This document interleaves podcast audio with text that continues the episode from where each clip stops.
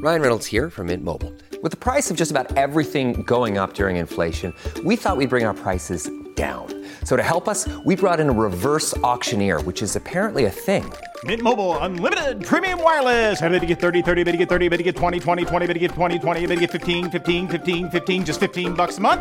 So, Give it a try at mintmobile.com/switch. slash $45 up front for 3 months plus taxes and fees. Promo rate for new customers for limited time. Unlimited more than 40 gigabytes per month slows. Full terms at mintmobile.com. Welcome to the New Books Network.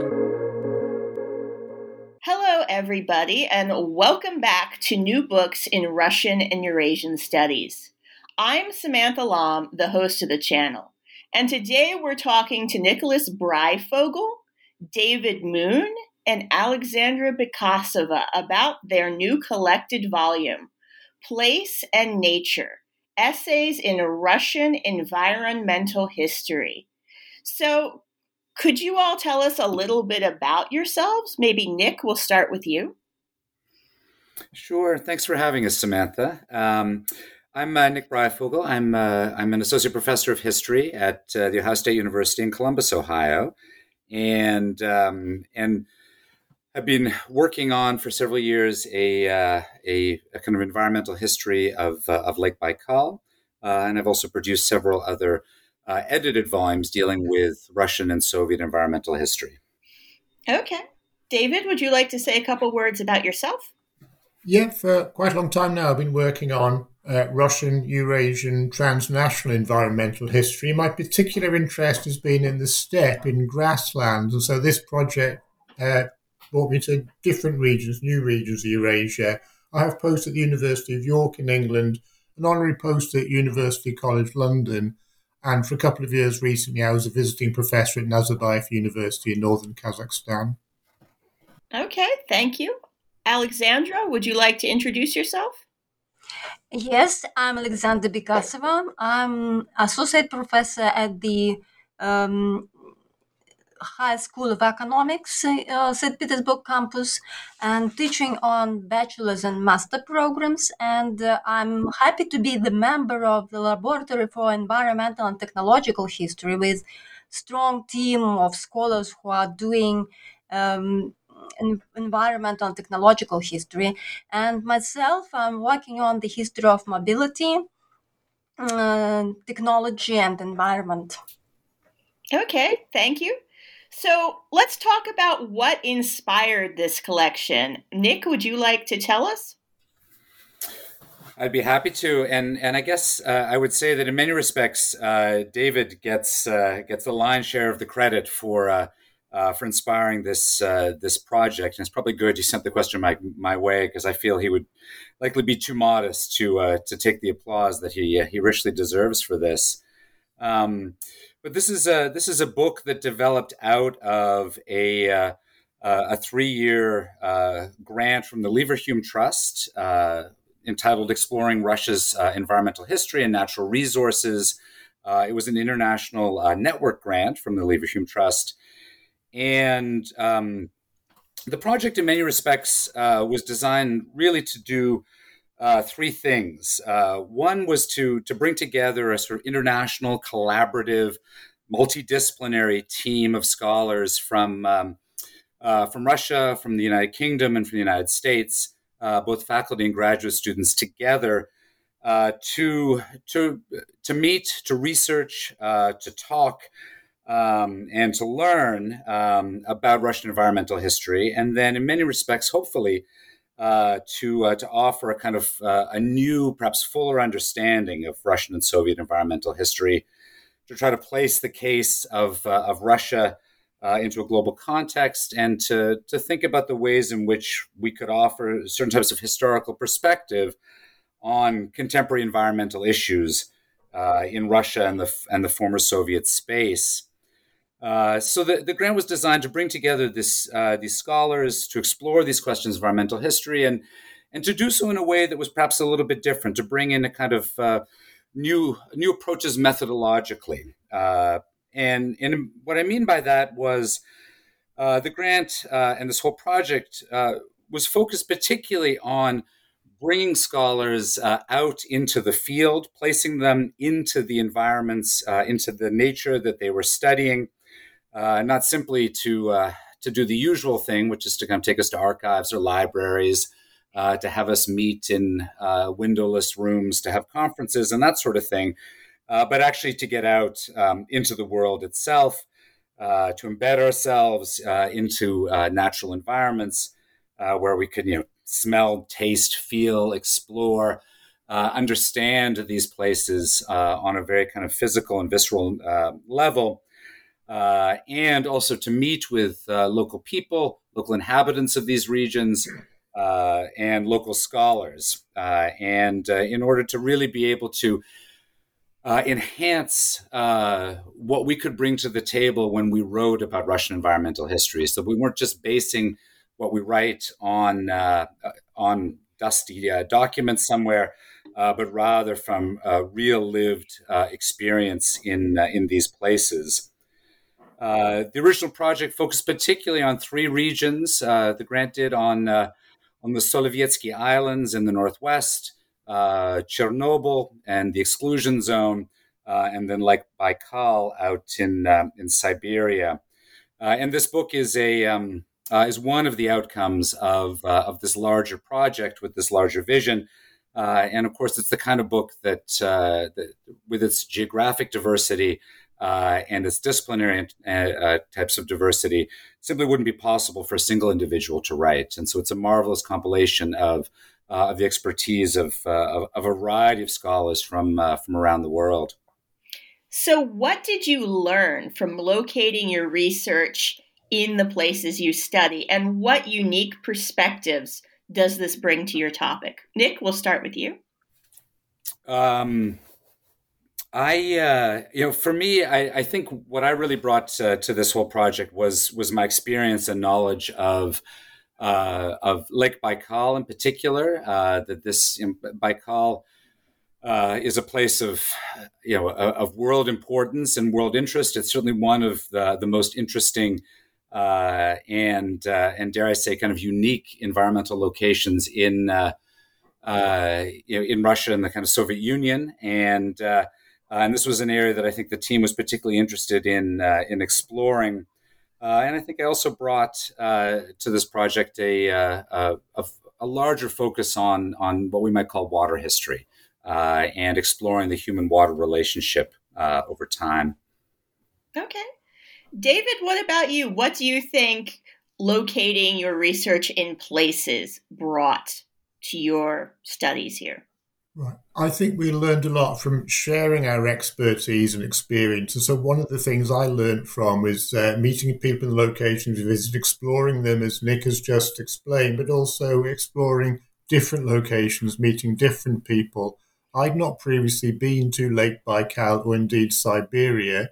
So, I learned a lot from that trip, from exploring it, from the people we met. I hate to single out chapters from the book because we're very fortunate to have a whole series of excellent chapters by fine scholars. But if I can just mention one, a chapter on Lake Baikal by Arkady and Tatiana Kalikhman, they were they're uh, scientists, geographers based in Irkutsk. They joined our trip to Baikal and they were like our expert guides. Their chapter in the book draws on their deep knowledge and involved in the movement to protect and conserve Lake Baikal, going back to the late Soviet period. And both in our conversations on our trip and subsequently, and in the essay of their book, they bring not just their scientific knowledge, but also their passion for the environment. And they shared that with us. And that was something I very much got out of the trip, out of the project, out of the book. I could carry on talk about different chapters, but I think I just uh, mentioned that as the example. Okay.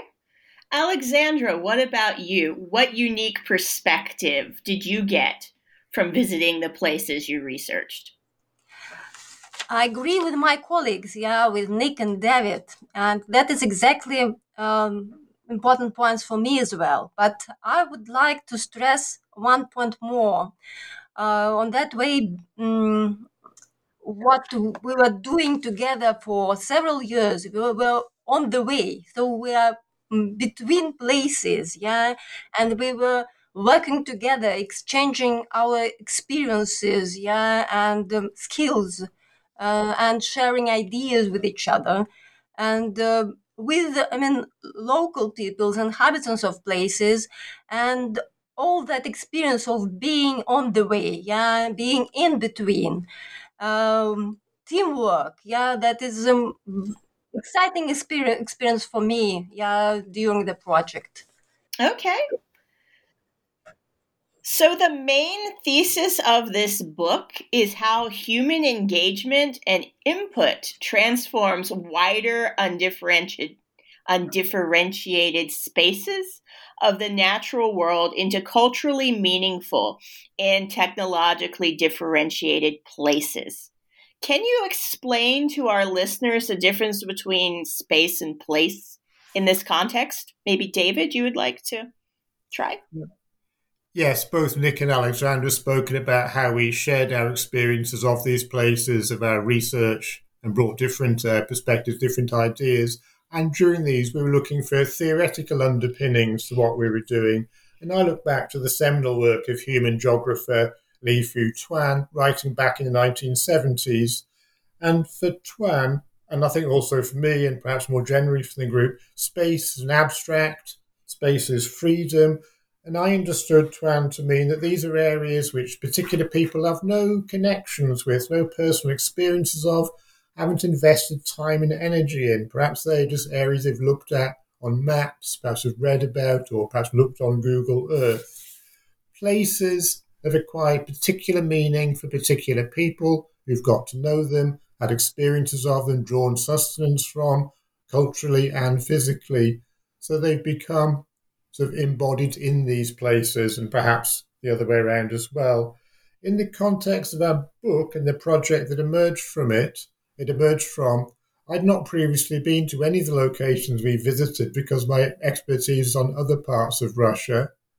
So to me, all the places we visited, Solovki, Chernobyl, Baikal, we also went to the northern Urals region, were just areas I'd read about, I knew about them, but I've now visited them, spent time there, explored them, got to know them, got to know people who've lived and worked there. We also gained close experience from the forms of transport we used in our expeditions. Alexandra spoke briefly about this idea of being between places. So we walked on Solovki, we walked on the shores of Lake Baikal, explored former industrial regions of the Urals on foot. We sailed in boats on and swam in Lake Baikal. We rowed boats in the canals on Solovki. So we got close personal experience of them. So we turned these spaces into places. And how do differing definitions of nature affect the ideas you explore in the book? One thing that emerged from our discussions is comparing, and when we when we're writing up the book, is comparing Tuan's distinction of space and place with the concept of environing, which has been developed and put forward by uh, Sörlin and Paul Warde, which we also discuss in the introduction to the book. They argue that nature is perhaps something out there, but nature becomes environment as a consequence of human influence. So, to take examples from our book, and this is explored in detail by Alexei Kraikovski and Yulia Lajus in their chapter, which uh, opens part one of the book. The nature of Solovki, the Solovetsky Islands, was to use Sörlin and Warde, Warde's term, environed by the monks who lived there for centuries, exploited its resources, and gave cultural meaning to the islands, by the Gulag labourers who were there in the interwar years, by conservationists who now protect the environment and its natural and current cultural heritage. So we brought these concepts of space and place and environing and located them in particular places which are explored in our book. Okay. That sounds really interesting. So many of your chapters deal with water histories. Uh, Nick, could you tell our listeners what you mean by this term and why water histories are interesting to scholars? Uh, in some respects, you know, water history is is as simple as uh, I mean, it's it's a branch of uh, of the broader field of environmental history, uh, but is really looking at humanity's relationship with water, with waterways, uh, and with aquatic environments and ecologies uh, over time. Um, and this matters because ultimately, you know, water has defined every aspect of human life that we can imagine. Uh, we are ultimately primarily made up of water, about 60% on average of our bodies. Uh, much of the Earth's surface, in fact, uh, water is integral to life uh, everywhere. Uh, so that water has water defines human life from the from the sort of molecular, biological, and ecological uh, to the cultural, religious, economic, political. Uh, everywhere you look. So, in some respects, the history of humans is actually also the history of water, uh, and and vice versa, because of the fact that humans cannot survive without water in so many different ways for drinking, for food, uh, and uh, and so many other important um, matters. the history of water is one that that allows for immediate comparison across time and across place uh, and uh, yeah, and is tremendously important. And and it can be a whole variety of different areas from. Uh, let me think. So, from irrigation and agriculture, for example, uh, most of our water today goes into agriculture production, uh, drinking water, water pollution, uh, the religious uses and kind of implications of water, drought, sorry, droughts and floods, um, you know, bathing, cleanliness, leisure, beauty, Water is an energy source, whether from water wheels or to hydroelectricity. Water is transport. Uh, so there's a whole variety of different types of topics that uh, this area takes on. I think it's really an important area to study uh, because of the ways in which it intersects with just about every aspect of human life.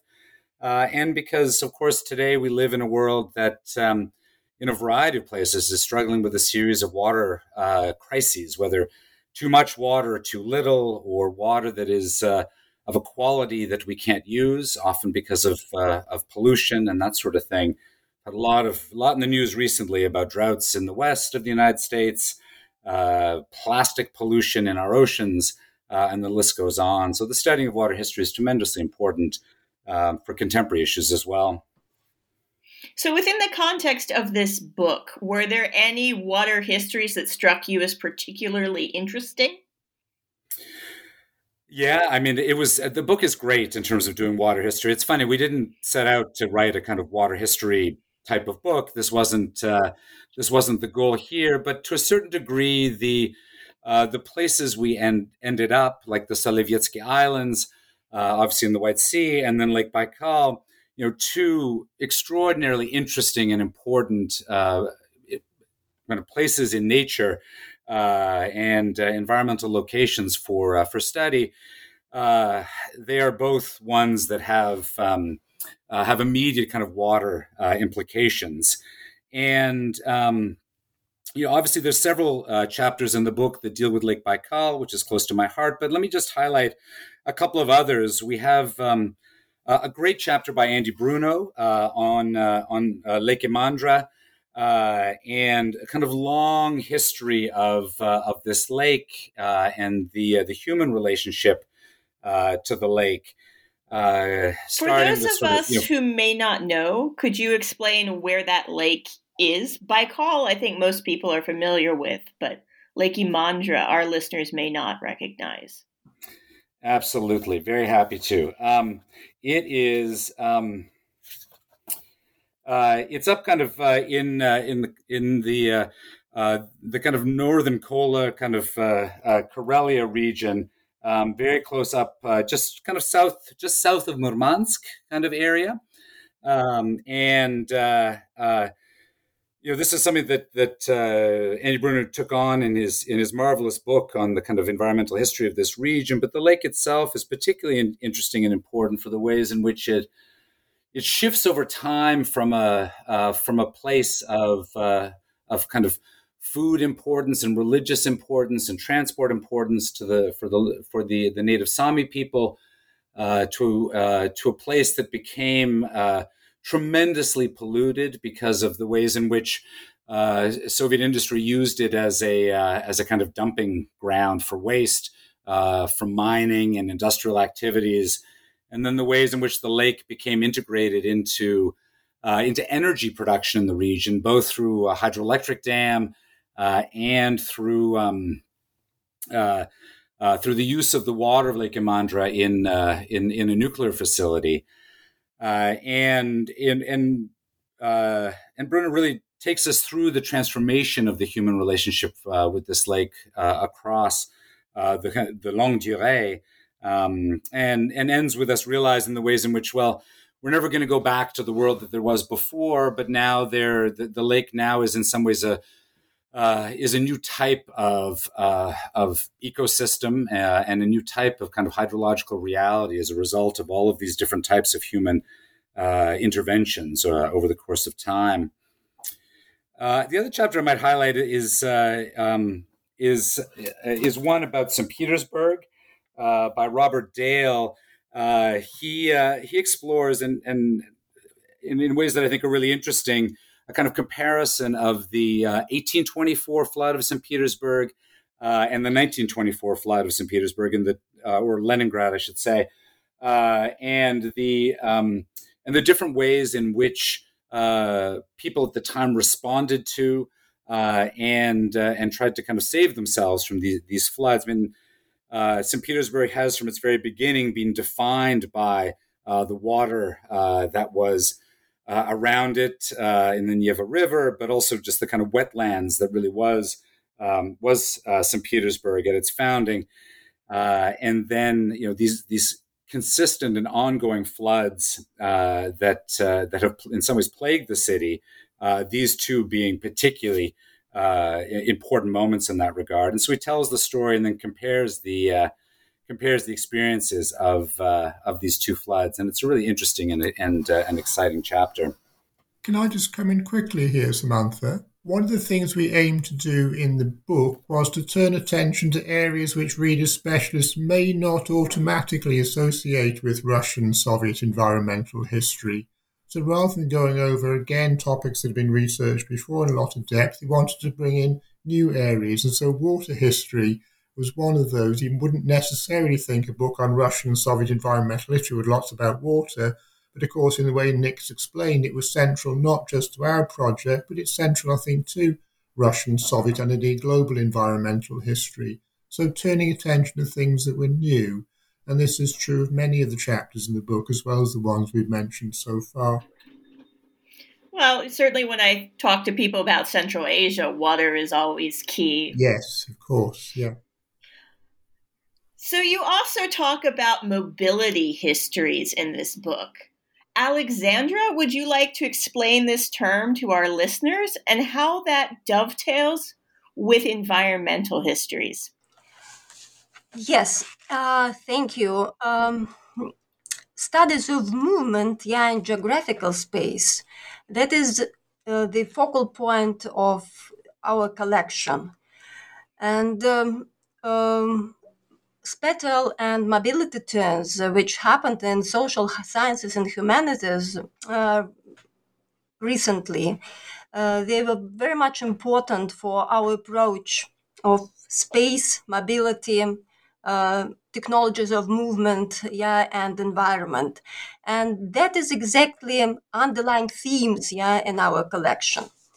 The circulation of people information and things across huge space of the russian empire uh, transformed uh, populations and landscapes restructured identities um, created um, enduring legacies as pilgrims, migrants, travelers, tourists moved, they encountered various environments which required different techniques and cultures to engage with natural world. And um, when we are focusing on that practices of movement and um, engaging with different kinds of environment, that is also about um, producing different meanings yeah, of on the on the way. And um, exploration of mobility practices to better understand travelers behaviors perceptions motivations that is an exciting thing dealing with uh, mobility histories, yeah, and um, focusing in that context of environmental and technological history.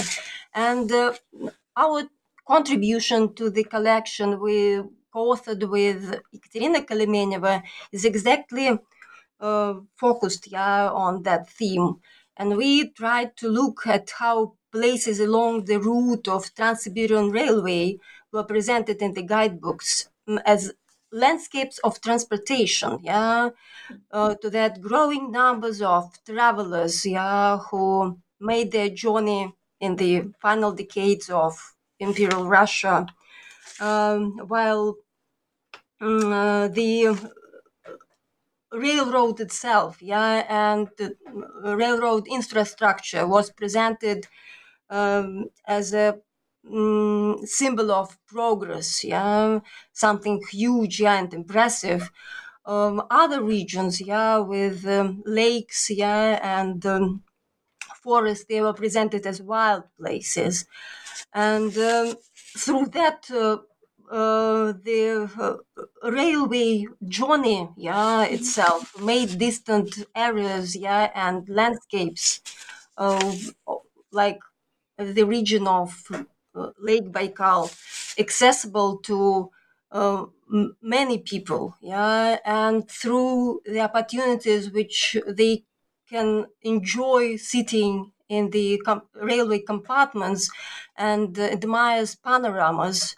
Uh, that is the process of how uh, those panoramas became kind of commodities, yeah, exactly uh, through that process of railway journey. So, who was the audience for these guidebooks? Were they meant for Russians? Were they meant for foreign travelers? Were they meant for wealthy people or regular travelers? There were different kinds of guidebooks, and they were addressed to different kind of audiences. Yeah? Those uh, which were published on Russian language, yeah, they were much more addressed to the uh, Russian educated mm, reading public. Uh, but there were another publications they were extremely small yeah if we're comparing to that with the photographs yeah or drawings. And um, they were addressed to, to those with um, um, which can afford yeah buying such kind of books. So there are different kinds of, of audience audiences in imperial russia as well. But you know uh, there were a number of publications that were published in uh, main european languages yeah they were addressed for uh, those who are interested yeah to uh, travel to Russia and cross that huge imperial space and reach maybe uh, Japan or China. Yeah, and uh, those yeah published in French, English, uh, mm, German languages. They were addressed for different audience.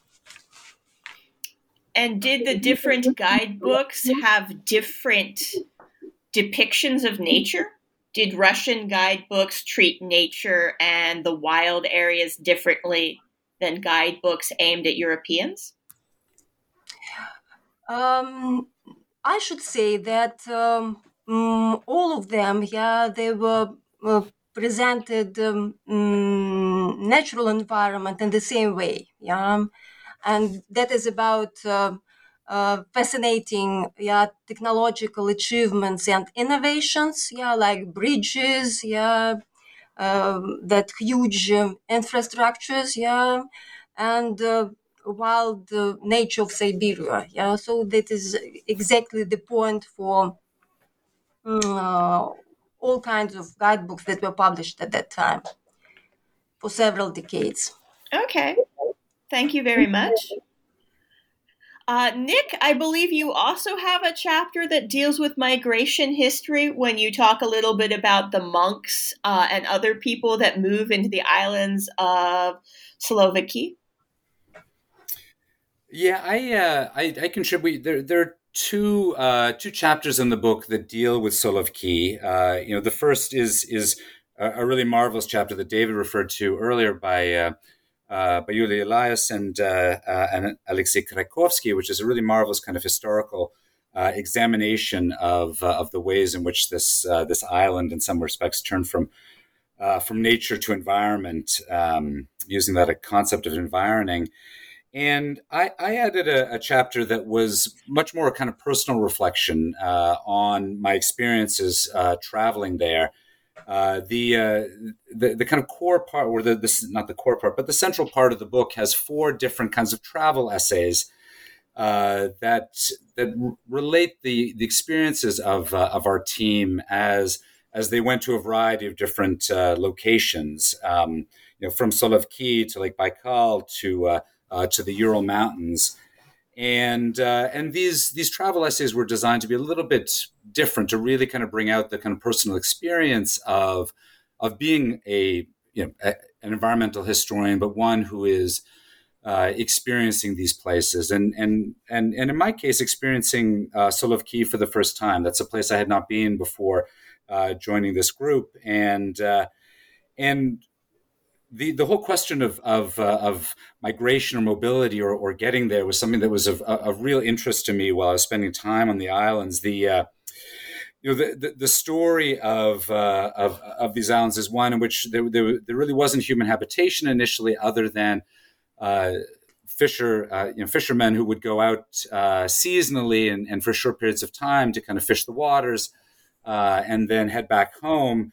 Uh, the shift to kind of human habitation uh, happens uh, as a result of, uh, of, of, of, two monks uh, in search of, of, of kind of solitude and, and escape from, from human life. They want to get away from, from all the other people so that they could, they could praise God and contemplate God and be kind of away from any other kinds of worldly distractions uh, and in a place that would really test them uh, physically uh, and show their kind of spiritual mettle.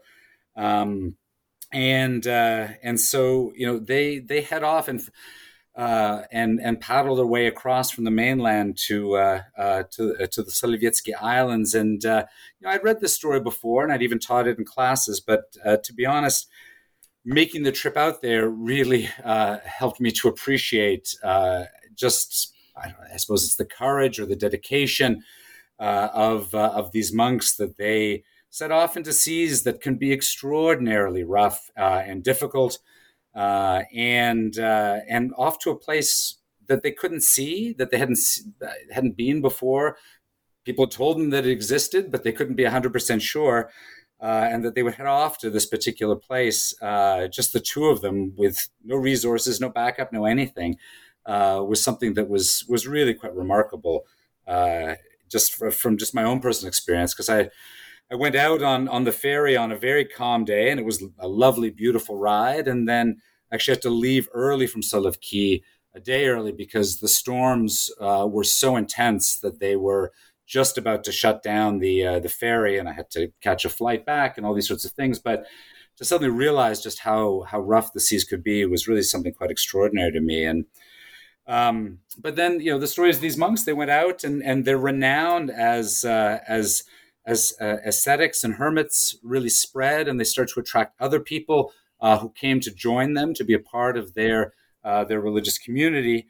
I don't think the monks were particularly happy to have others arrive, but they came nonetheless. And then this was the foundation of the, of the really remarkable monastery that is uh, there to this day.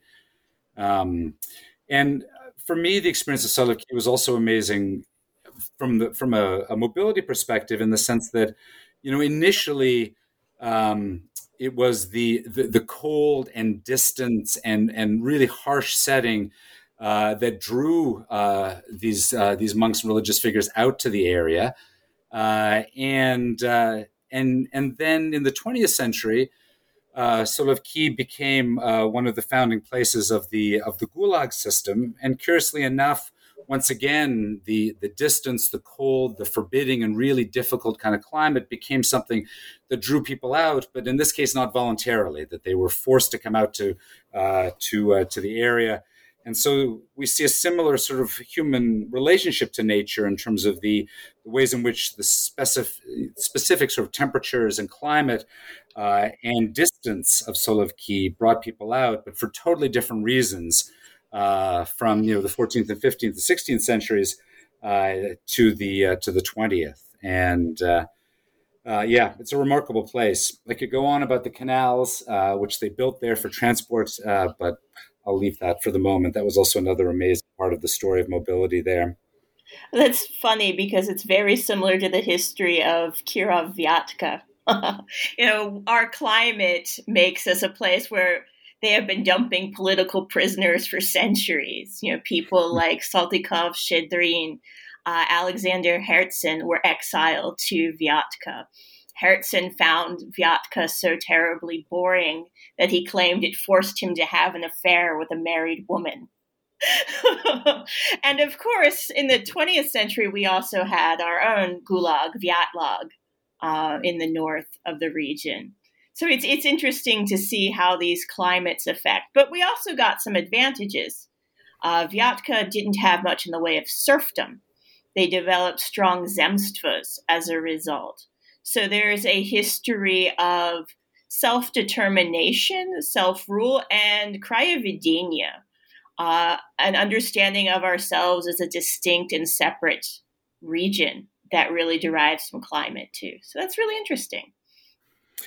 And that is just, just to follow up there. That is one of the things that I think we found really interesting about this project is is is taking on a series of, really big, perhaps even global questions of environmental history, but then embedding them into the into the specifics of of each locality that we went to, and realizing the ways in which uh, the the geology, the hydrology, uh, the climate of specific regions, and then the human interactions with those uh, were really determinative of creating.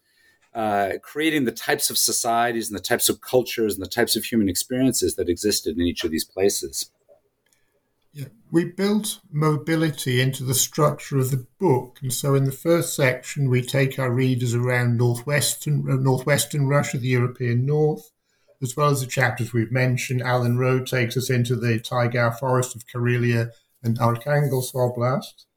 Then in the final part of the book, we travel right across Siberia with um, Alexandra Yekaterina and Yekaterina Karamenov's chapter, and we end up in the Soviet and the Russian Far East with Mark Sokolsky's essay on uh, hunting, civil society, and wildlife conservation on the Pacific coast. So our readers will also get some sense of the space and mobility from the structure of the book and the chapters.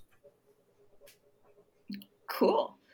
Um, so let's talk about this idea of Russian environmentalism. Because the words Russia, Soviet Union, and environment tend to conjure up images of gargantuan Stalinist schemes to conquer nature by ruthlessly exploiting resources, building large industrial cities from scratch that polluted their surroundings and the inhabitants, damming rivers, destroying ecosystems, and of course, ecological disasters. But there were also movements to conserve and protect nature that date all the way back to the Tsarist era. With Nick, last time we did an interview, we talked briefly about these ideas. But I was wondering, David, if you would care to inform our listeners of what sort of environmental protection schemes and movements developed in Russia and the USSR, and how this information should change our perception of these polities. Yes, this is an important point. Before I do so, just a quick comment on your remarks about gargantuan schemes and transformation and pollution of nature. These are all well documented, completely undeniable, and there's been a great deal of research on the environmental degradation of these lands as part of a global story of this. In our book, we have an important essay by Yelena Kochetkova that looks at industrial development and institutional debates about Lake Baikal and how they gradually moved towards protecting the environment rather than just polluting it. But this is a long, complex story. On the experience of nature protection, this isn't something I think that immediately springs to mind when people think of words Russia, Soviet Union, environmental history, but there's a legacy of nature protection for scientific reasons going back to the late 19th century. And scientists argued of the need to protect what they believed to be samples of untouched nature. They thought there were areas of nature which had not been affected by human impact.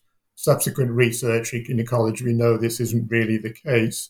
But they wanted to protect them as baselines, as models through which to carry out research into human impact on the environment and models to draw on for ways to think of more, devise more sustainable ways of using the land. One of the scientists who pioneered this idea was Vasily Dokuchaev in the 1890s in his research on steppe environments. This was also the scientific underpinning for a network of nature reserves, strict nature reserves called Zapovedniki, which developed all around the Soviet Union in all the different environmental regions. In a few moments, Nick will speak a bit about Barguzin on uh, Lake Baikal, which we visited, which was the first of these state nature reserves. But it wasn't the first reserve in the Russian Empire that was based on a principle of protecting an area that was believed to be virgin nature. And this is in the steppe of southern Ukraine, founded by a private landowner, Friedrich Falz-Fein, in the 1880s. He set aside an area of unploughed steppe on his estate just to the north of the Crimean Peninsula to protect it for scientific research because he saw that all the land was being ploughed up, all the steppe was being ploughed up. The native wildlife, the wild horses, the saiga had all disappeared. So he wanted to preserve a sample, and then he started collecting wild ungulates and putting them on, on his land. He was ennobled by Tsar Nicholas II for his services to nature conservation. I think something that's not widely known. Uh, one of the pioneers of Russian environmental history uh, in the West globally was uh, Douglas Weiner, who wrote two really impressive books uh, which are also history of science as well as environmental history, where it explores these ideas of nature protection, nature conservation as scientific underpinning, uh, the application of these in establishing this system of nature reserves around the Soviet Union, and also the struggles the scientists engaged with when they were coming up against an official ideology that was based on building socialism, industrialization, exploiting nature, transforming nature and the way the scientists managed to carve out a space for themselves, to carve out a space for nature protection, to the extent where they would present their work as nature conservation as part of socialist construction. Uh, he calls this protective coloration, the way they presented their ideas as fitting with the governing ideology. But they were able to persist. The, the network of nature reserves, which we visited uh, one or two during our trips, and many of us have visited many others in the course of our researches. They persisted throughout Soviet times. They got cut back at various times. They were interfered with, but they did they did continue. So this is, I think, an important story, which is known through Douglas Weiner's work and other work by, for example, Felix Shtilmark. But I think this deserves emphasis. Then in the 1980s, with the advent of perestroika, glasnost, then we saw the emergence of environmentalist movements, how we would understand them internationally in the Soviet Union, in particular provoked by uh, the Chernobyl explosion, but also issues such as the pollution of Lake Baikal. And I've spoken about the Kalikhman's involvement in these movements, which they speak about in their chapter in our book. Yeah, one thing we've mentioned Chernobyl a couple of times this interview. We actually published separately on Chernobyl, so we don't feature Chernobyl in this particular book, but we do address these issues. Yeah, I was starting to wonder if I had really skipped a chapter or something. no, the chapter the Chernobyl is elsewhere. You can uh, we well, I won't talk about it because uh, uh, listeners who are interested can just Google uh, my name Chernobyl, and they'll find something. They'll find some of the things we wrote. Okay. So, Nick, you wrote on Barguzin Zapovednik. Would you like to tell us a little bit about, you know, what it is, why this uh, nature reserve is particularly important, and what you've learned about it? Mm-hmm. Yeah, I'd be happy to. If you don't mind, I'd love to highlight just two other. We we we have we have several chapters that deal with the question of nature uh, protection. And I just wanted to, I'll speak about Barguzin because, you know, it's very close to my heart and I'm very happy to do that. I also just wanted to highlight two other chapters that we've talked a little bit less about so far in the interview, um, but uh, that also focus on these questions. One, one is the chapter by Mark Sokolsky uh, that um, uh, that looks at the Russian Far East uh, in the late 19th and early parts of the 20th century, uh, particularly looking at the uh, the ways in which uh, we see the de- the early development of uh, of nature protection movements focused in around kind of elite hunting societies who are trying to protect their game um, from extirpation. And and he tells a marvelous and really interesting story about the ways in which nature conservation there gets caught up in particularly in, in, in racial issues around uh, colonial development and how many of these hunting societies uh, you know, blamed uh, Chinese uh, in particular, but also Korean migrants uh, for uh, for the um, for the demise of species, so that the imposition of colonial power and nature protection went in some respects hand in glove there in ways that it might be surprising to some readers. Uh, the other chapter I just want to highlight is actually so Mark was in the, the late 19th, early part of the 20th century.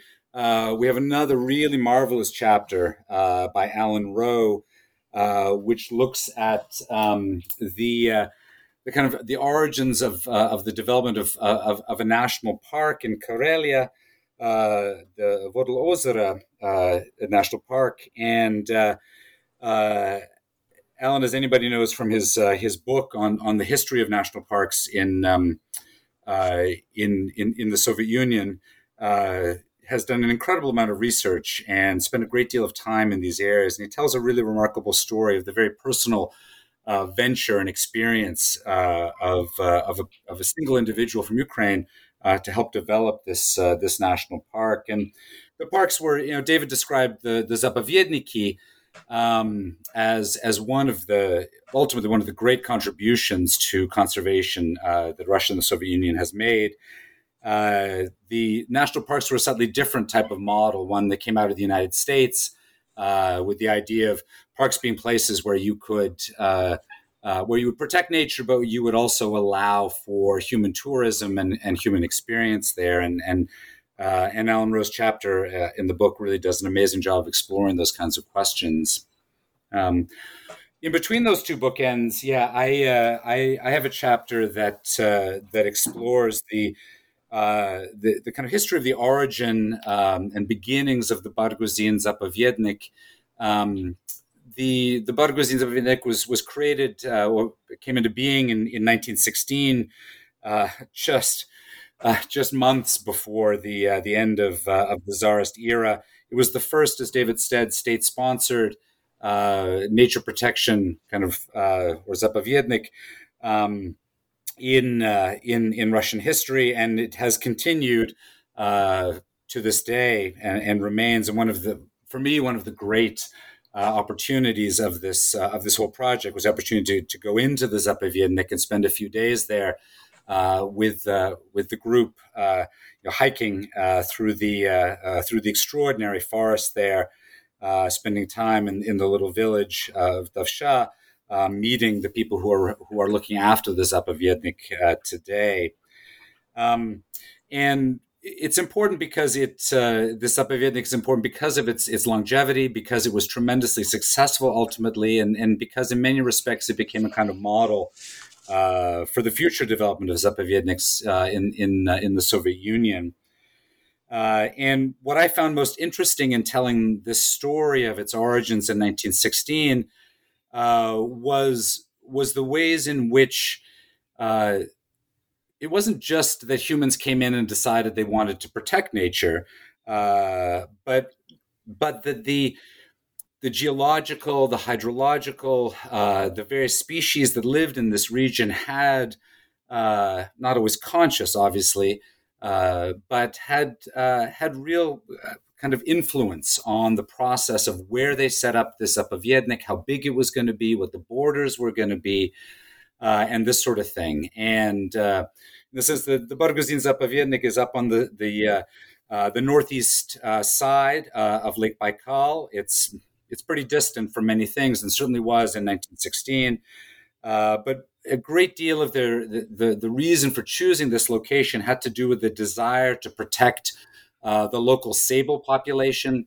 Uh, sables were a tremendously important economic uh, uh, kind of commodity. Uh, they had been disappearing quite rapidly over over time throughout all of Siberia.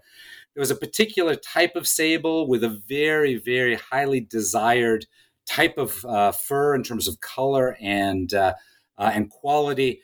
And so part of the reason to protect this region was to uh, was to protect the sable. So set aside land in in this part of Baikal uh, in order to try to protect the sable and to try to protect this kind of commodity.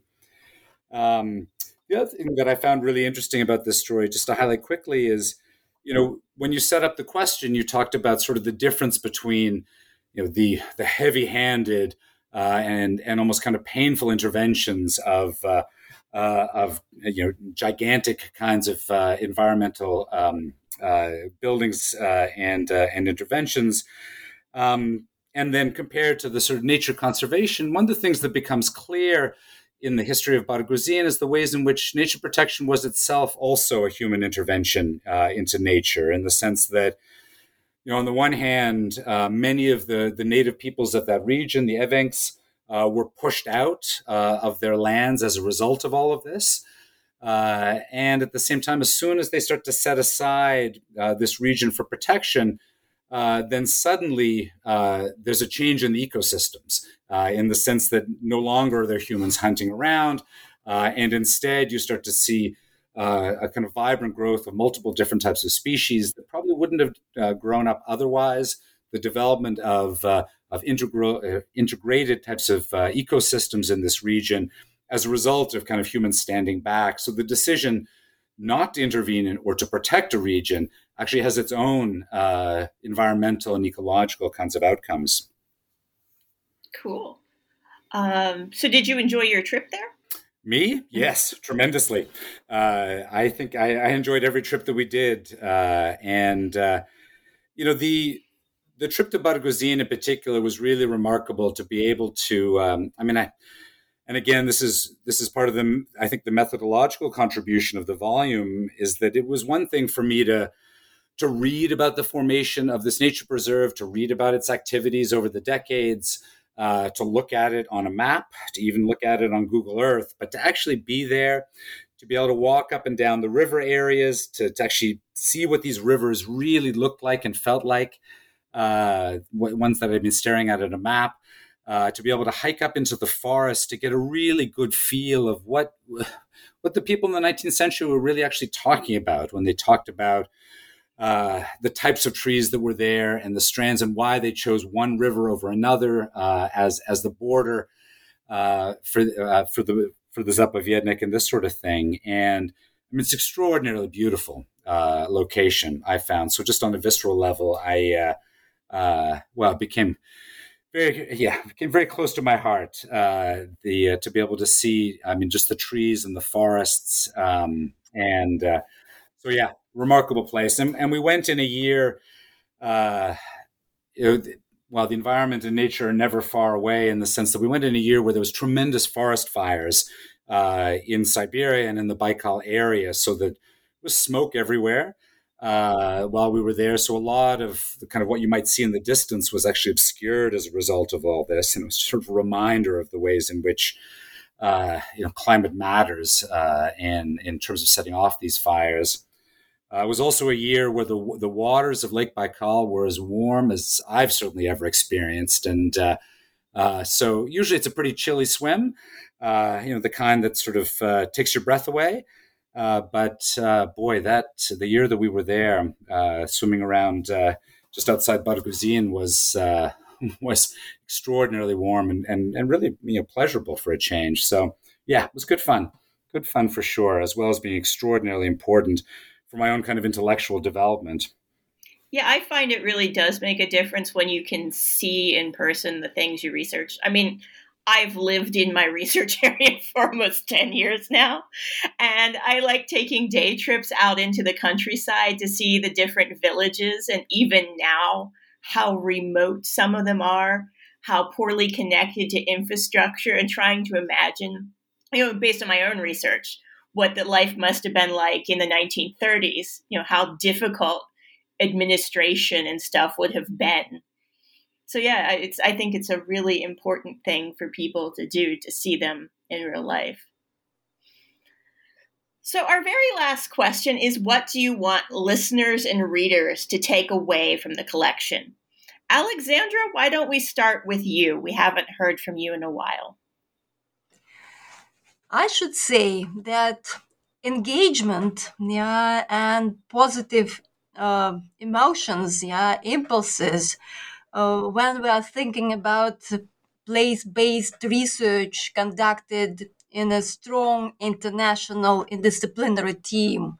Yeah, and uh, when I mean listening and um, opening the book, yeah, and looking it through and um, uh, to the photos, yeah, and to the different perspectives, yeah, maybe that kind of things like emotions, yeah, and uh, engagement that is most important things.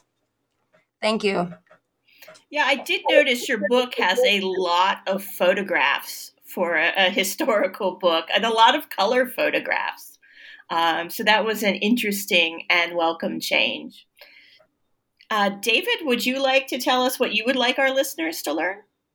Before I do so, I should acknowledge the Leverhulme Trust, which provided funding for us to have colour photographs. So we were very pleased, and also White Horse Press has done a wonderful job in producing and presenting the book.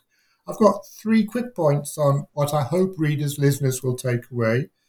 One, Russian Soviet environmental history, more than just uh, destruction, transformation of nature. This is an important part of this, but this part of the world is part of a, a more complex, multifaceted, global story of human engagement with the environment.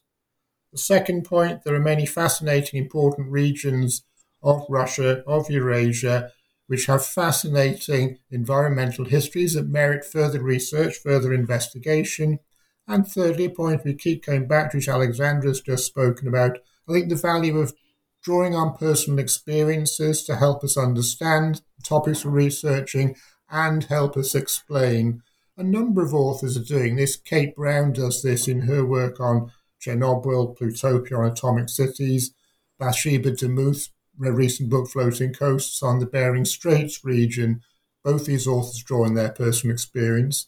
In our book, some of our authors do this implicitly in the way they present the depth of their understanding. Others, in particular, the section of photographic essays we have in the middle of the book, do this explicitly, where we draw on our personal engagement, personal experiences of the places we explored. Okay. And Nick, what would you like our listeners to take away? I have the sense that David and Alexandra have uh, have covered much of uh, of what I'd say, uh, but I, well, let me just underscore or uh, or or uh, or kind of support what they said. I mean, I, for me, I, I, think that what I hope people will take away is is first the the real value and importance of uh, of international kind of collaborative interdisciplinary type of uh, type of work. Historians are uh, traditionally you know solitary types of souls uh, and uh, and you know for me the, the extraordinary benefit that the, that there is in um, in people working together and learning from each other the amount that I learned from uh, from David from Alexandra from so many of the other scholars on our in, in in our community in our network uh, is is almost immeasurable to me. I uh, I was really transformed as a, as a historian in the, in that process, and so I'm, I'm really thankful for that. And and I hope that this book can be a a, a model and a reminder to people of the importance of that kind of uh, of collaborative. Uh, teamwork uh, in things like history, which, as I say, are so often individual types of affairs.